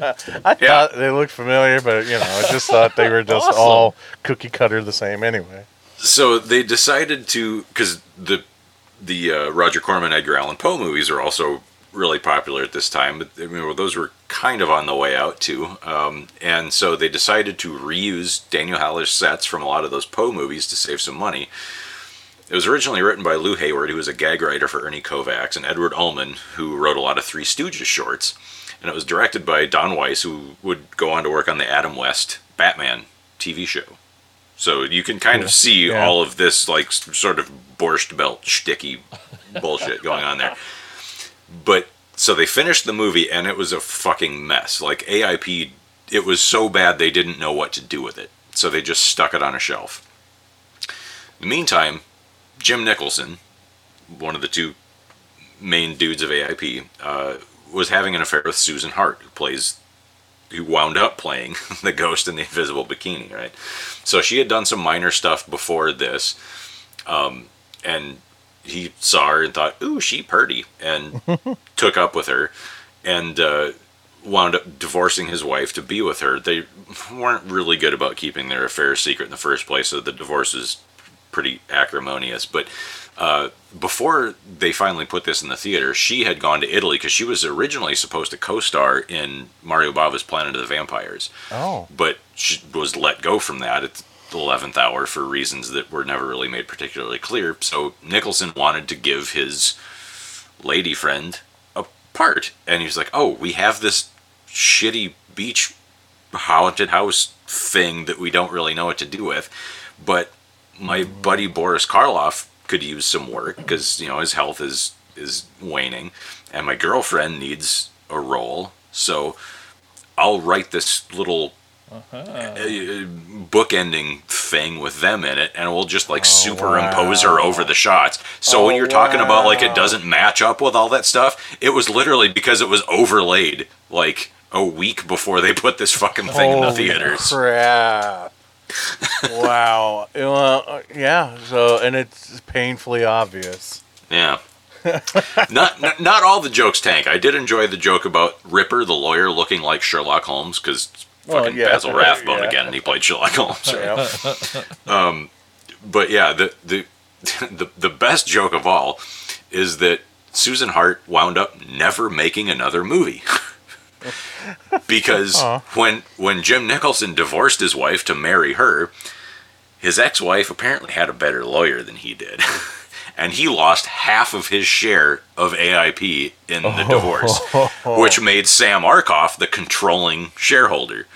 And he was like, I ain't having none of this bullshit, and completely Yeah. locked Hart out of any of their other movies. And from that point, because AIP was still a big studio, at the, you know, they were the, the minor major, you know, they were like the fifth big studio that, and so like, oh, no one wants to touch her. It kind of made her uh, cinematic AIDS. so everyone just, she got locked the fuck out. Um, there's some fun stuff in here, though. Uh, one of the eye creatures from Larry Buchanan's remake of Invasion of the Saucer Men pops up. You know, and that, that big weird lumpy monster that's in the bed. Yeah. Um, If you've ever ever seen Attack of the the Eye Creatures, as made infamous by Mystery Science Theater, and you're talking about the gorilla, that's uh, George Barrows, one of the classic Oh, Hollywood was it? gorilla men like Bob Burns, Nice. who also played Roman in Robot Roman, Monster. Robot- yeah. Yeah, yeah, as well as April's and a bunch of other movies. And although he wasn't in the suit, they used his gorilla suit to make the movie Konga with Michael Gough.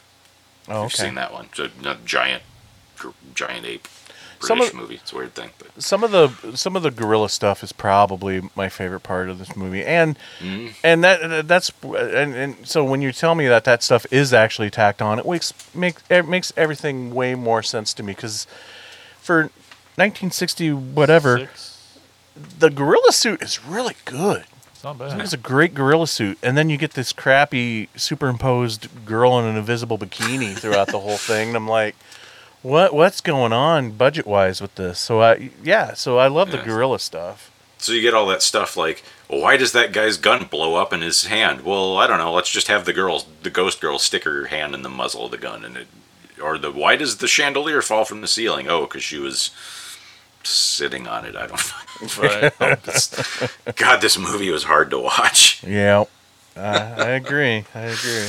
But I did want to say the one of the things I did like most about this to bring it back is is watching the Boris Karloff scenes. Like we got to spend some really good time with him, and it's Yeah. just I love getting to see him be him and like get some speaking roles. I love the way he talks. He's got you know uh, a long tongue, or you know he's got a thing, and it's just Yeah. fun to see. And I love just getting to hear his voice and, and see him act and and I thought he got to do that in spite of what else this movie was, but I, I really liked that part about this movie. Yeah, the one of the things uh, I mean, pull back the curtain here a little bit. Uh, one of the motivations for the movies picked for this episode is is to try picking ones that I haven't seen before, which now seems obvious. Uh, slash, um, you know, films I feel like that don't get talked about in Boris Karloff's filmography. That's why I went with like Son of Frankenstein instead of regular Frankenstein. But the biggest motivation for doing this episode in the first place is uh, I want you guys to see Targets. And you know, and that's probably yeah. even less of a horror movie than the rest Yeah, of these. But and that's just- one that's not on. I have not seen that yet, and it's on my like. I Yep. need to fucking see this movie, and I haven't. Yet. Oh, I love it, and it's worth it for you know it, it, it's worth it for the what you're talking about, Jason. Getting just those, and he's basically straight up just playing himself in that one. So you're really getting quality Boris Karloff time, and he's got some epic uh, uh, speeches in it, and uh, it's just a great movie. Just but sat, and I it's probably one of my favorites of Boris Karloff's, and it's right at the end of his career slash life, and uh, but sadly it just wasn't streaming anywhere. Yeah. So I hear that movie's good. Yep. My thing with him in this movie is that it's nice to just see him like out of makeup and and, Yeah. but he he seems really sweet and nice because in real life, William Henry Pratt was beloved by everyone he met. Like even the rivalry between him between him and Bela Lugosi is gets so played up. Like they Yeah. were they were friends. Like Bela may have had some professional jealousy because Karloff's career got bigger than his, but they th- there was never any open, direct animosity between them because Karloff was just one of those guys you could not hate. Yeah. But his character in this is supposed to have been such an awful skinflint in life that he has literally been given an ultimatum that if you don't do one good deed from beyond the grave, you are going to hell. A- and then he just seems too nice for that to make any sense. Right. Yeah. But then again, nothing else in this movie made any fucking sense either, so whatever. It's so fine. All right. So, uh, Tad, um, you got any trivia for this one? Not a whole lot left, but um, the Supremes were originally cast in the film, but had to bow out when filming was delayed due to prior commitments. Oh, and then they read the script too, so that's all. Um, I'm sure they just like money. Uh, among the proposed titles for this film were Beach Party in a Haunted House, uh, Slumber Party in a Horror House, The Ghost in the Glass Bikini, and Pajama Party in a Haunted House. Oh well, that last one's way too close to um, um, Monster. What's what's the name of that one? Monster crashes the pajama party. Oh, yeah, Monsters Crash the Pajama Party. Yeah, which I love that one. It's so bad, but okay. Okay, cool. I would like to give a, a shout out to uh, another good friend of mine and co-host of the Atomic Weight of Cheese on the PFPN, Chad Plambeck. Uh, he did an article for his blog, confirmedalan01.blogspot.com.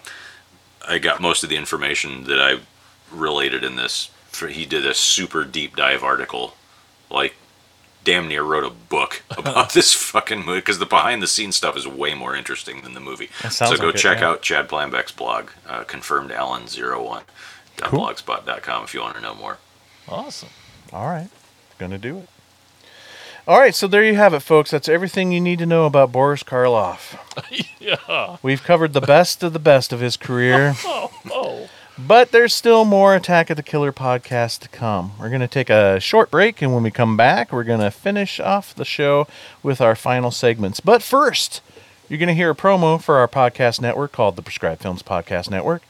The PFPN is home to over 30 different shows like I Like It Spooky podcast.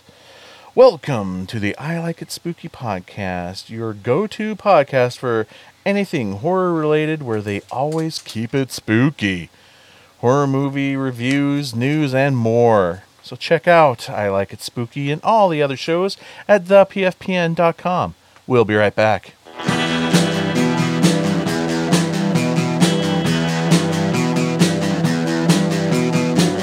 You're listening to the Prescribed Films Podcast Network, home to hundreds of hours of free podcast entertainment.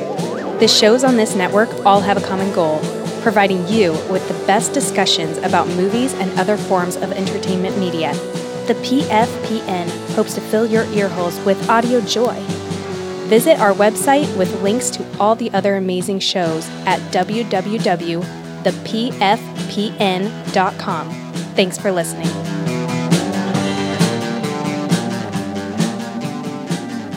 Welcome back to the show. Now it's time to hear from you guys, the listeners.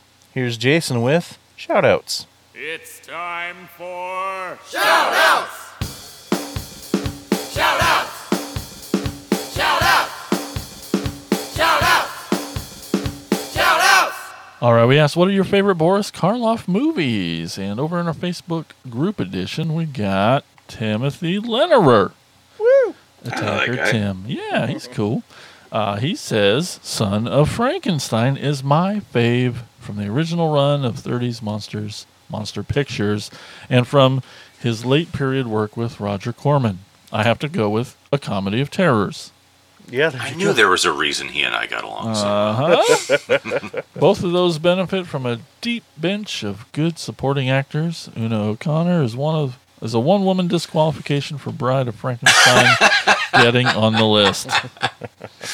Honorable mentions to Frankenstein, The Mummy, The Ghoul, The Dark, The Old Dark House, The Walking Dead. You'll find out the 1960s version of The Raven and the unhinged mess that is The Terror, where you will see exactly how Karloff stayed in the never not dignified club, even in the least dignified film.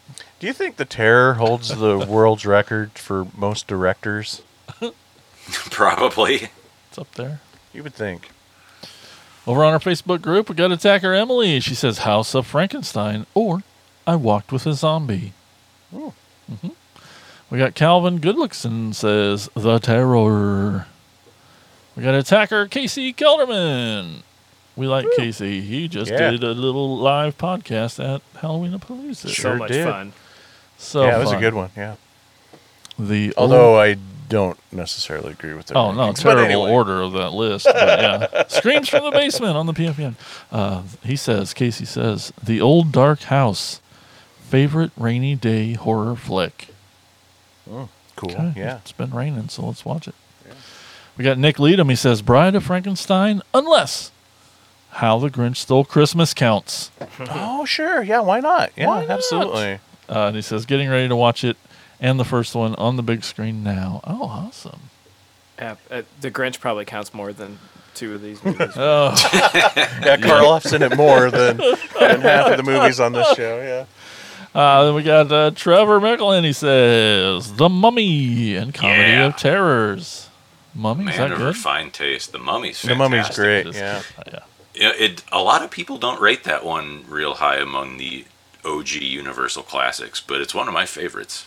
I think the ending is, especially, is really subversive, which doesn't really have anything to do with Karloff, but it's it's a whole religion thing, which is kind of shocking to see in a 30s movie. But Mm, yeah. Yeah. Yeah. Well, we had uh, nothing on X or Instagram, but over on Threads, we got Miriam, who goes at Goth Stitcher. She says, Oh my God, all of them. LOL. Obviously, Frankenstein, anytime he plays the character. Bedlam, Corridors of Blood, and The Raven. All good. Yeah. Yeah. Great. Threads, Mike. It's cool. You should. I know. I need to check it out. I need to remember what it's called first, but yeah. now, so many people are saying The Raven. Are they talking about the 60s one that Roger Corman directed, or are they talking about the 30s one where he's teamed up with Bela Lugosi again? Oh yeah. I, f- yeah, I kind of always forget about the Bela one. I always my brain always goes to the. They're both good. 60s Just one's a comedy, one's a serious movie. but- Yeah. And uh, looks like we have a voicemail. Let's see who's drunk dialing us now. I have an idea. Hey, everybody, Attacker Brian here for my bi-weekly phone call, and it sounds like we're talking favorite Boris Kor- Karloff movie. Yep. I say his name. I've been hitting this off too hard this week. Um, you know, The Mummy, Frankenstein, um, but probably my favorite, because everybody at my house loves Christmas, is How the Grinch Stole Christmas. I think Boris Karloff does some voice work for that. Hell, I don't know. I'm three whiskeys deep, and I don't even know what day of the week it is after work What is he, this me? week and all that good stuff. I hope this gets you guys a good laugh, and I hope you have a happy Halloween because it sounds like that's coming up soon or already happened. Hell, I don't know. I, again, I don't know what day it is, but take care. Bye bye. Happy Halloween, Godzilla. you crazy turd. And Merry Christmas. Yes, all the things. it's funny because he doesn't drink, so it's great. Um, yeah, so uh, that's right. You too can leave your voicemail on the show. Give us a call at 415 952 6857. That's 415 95 AOTKP. Leave us that voicemail, and we will put you on the show. It's obvious we'll play anything. and that's shout outs. Oompa loompa loompity boo.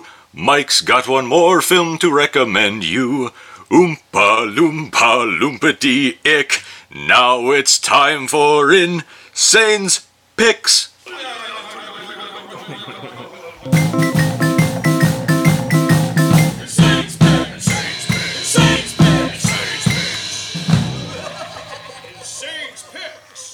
Oh, that was great. Awesome. awesome. Okay, guys, I have watched hundreds and hundreds of trash cinema, cinema over the years.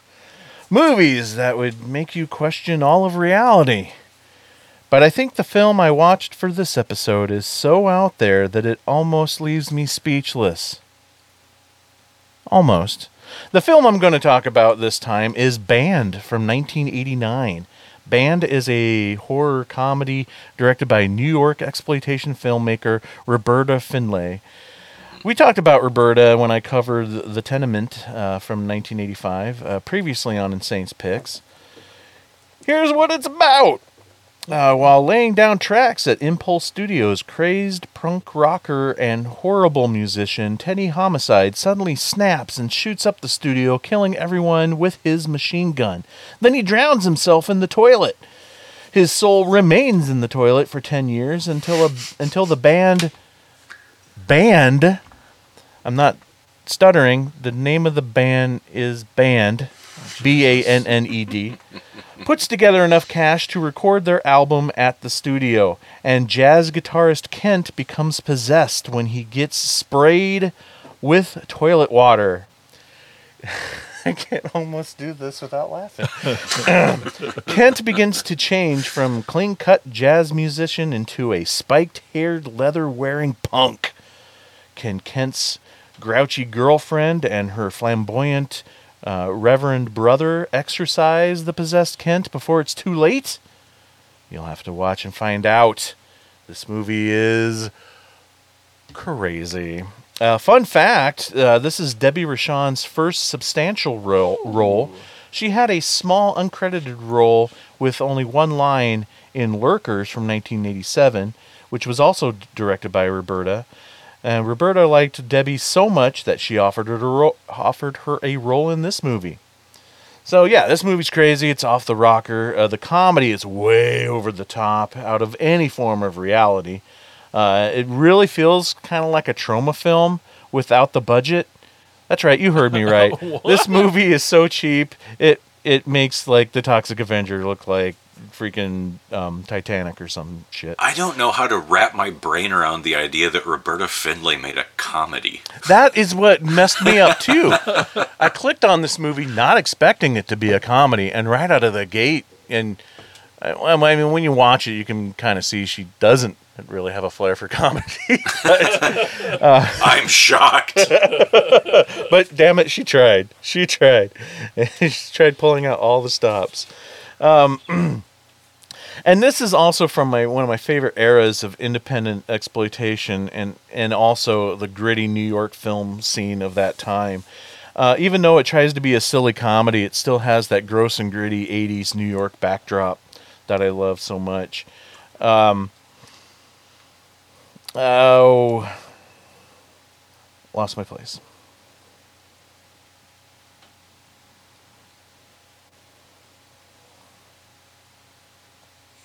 Okay.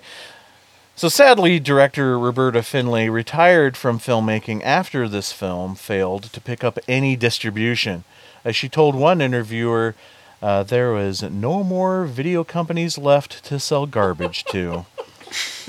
so if you like 80s New York sleaze films and you like over the top comedy, way over the top comedy, uh, that tries to be Troma, then you have to check out Banned. Now, to this day, I don't think there is any still any physical distribution to this movie. I know Media Blasters announced years ago that they were going to do a DVD release of it, and it never came out. That's on brand for them. yeah, yeah. But you can find this movie on Tubi. That's where I found it. But so definitely, if you want you want to see something really bizarre, check out Banned for sure. Yeah, I've really been uh, dipping my toes into more of Roberta Findlay's uh, filmography after seeing The Tenement for the first time. So, yeah, and I figured you would appreciate this one. But have you ever seen Banned, uh, Bryan? I have not, but Tenement is awesome. Oh, I love, love, that one. Love that one. Yes. Have you? Uh, you should check out A Woman's Torment if you want something really fucking sleazy. Okay. Yeah, for sure, for sure. Because uh, you know these are the only two so far that I've seen of her filmography, and I can't wait to, to dive in more. That's well. I mean, she worked on uh, Shriek of the Mutilated. Surely you've Well, seen that. yeah, I've seen that, but but wasn't that- as her far as her as a director. It's Yeah, that's yeah, new stuff yeah. to you. Because that was wasn't that directed by her husband? Yeah, Or- and uh, Lurkers is really good. Prime Evil, though, uh, of the two devil movies she made around that time, Prime Evil's the better one. Check okay, that one out. For sure, absolutely. So there you have it, folks. That's it for this episode of Attack of the Killer podcast. Um, but hey, get ready, folks. This was two ninety nine. Oh no, that We means got 300's coming. Three hundred is coming. That's right. This movie comes out, or movie. This uh, this episode comes out on the third, but on uh, Sunday, November fifth at eleven a.m. You can join us. You can be on episode three hundred. Find our Facebook event. There's instructions there for you. It's not too crazy, and uh, come be on the episode. It'll be awesome. And even if you don't want to be on it video wise, you can still hang out and, and talk shit in the chat because that's we know what you're going to do anyway. And so uh, it would be great to have you there to help us uh, celebrate this milestone, episode 300. And you'll know you're at the right Facebook event because on the image it looks like Mike and Tad are pissed off. They're like in some Oh, metal yeah. band, you know, they're like, what Yeah. are they mad about? It's, I saw so that picture. I'm like, what? Where was it? Anyway. somebody snuck a pic because I don't ever. I think it's a screen capture of video, right? Yeah, yeah. Oh, maybe. is it? But uh, yeah, Sunday, November fifth, eleven a.m. Central, YouTube. Yes, please join us. It's going to be a good time. Uh, and join us like our very special guest joined us today. So thanks, Bryan, for Bryan being on the show. Yeah. My pleasure. Anytime. I'm always happy to be here. Let's say, don't say It's that. my, Don't It's my home. It's my home away from home. Yeah. Oh, yeah. We love having you on. It's like the good old days. Yeah. So, where can people find more Bryan Clark? Because I know I need more in my Need life. it. Well, you can look me up on Facebook if you really think that's necessary. Otherwise, you can f- you can find my books on Amazon. B R Y A N Clark. I'm not the guy who writes gay porn. I'm the guy who writes horror. Uh, and It's on his And- business card. It says that. Or it- yeah. and uh, Adversion. Uh, well, I guess this comes out after Halloween, so by this time this episode comes out, the album will probably be up on Sewer Rot Records on Bandcamp. Cool. Very cool. Find Bryan in the sewer. That's right. Yeah, I mean that. He said, My mind's always in the gutter, so you might as well. And you can find more of us on our YouTube channel, Facebook, the Tickety Talks, the X's, the Instagrams, and thread. Right? It's singular, not plural. Threads. plural. The one time I don't pluralize a you word. still don't know what you're talking about. God damn it. anyway, thanks for listening, everybody. Thanks again, Bryan, for being on. We love you, buddy. Love And- you too. And we will talk to you all next time on Attack of the Killer Podcast. Oh no, could this be the end of? Wow. Attack of the Killer Podcast.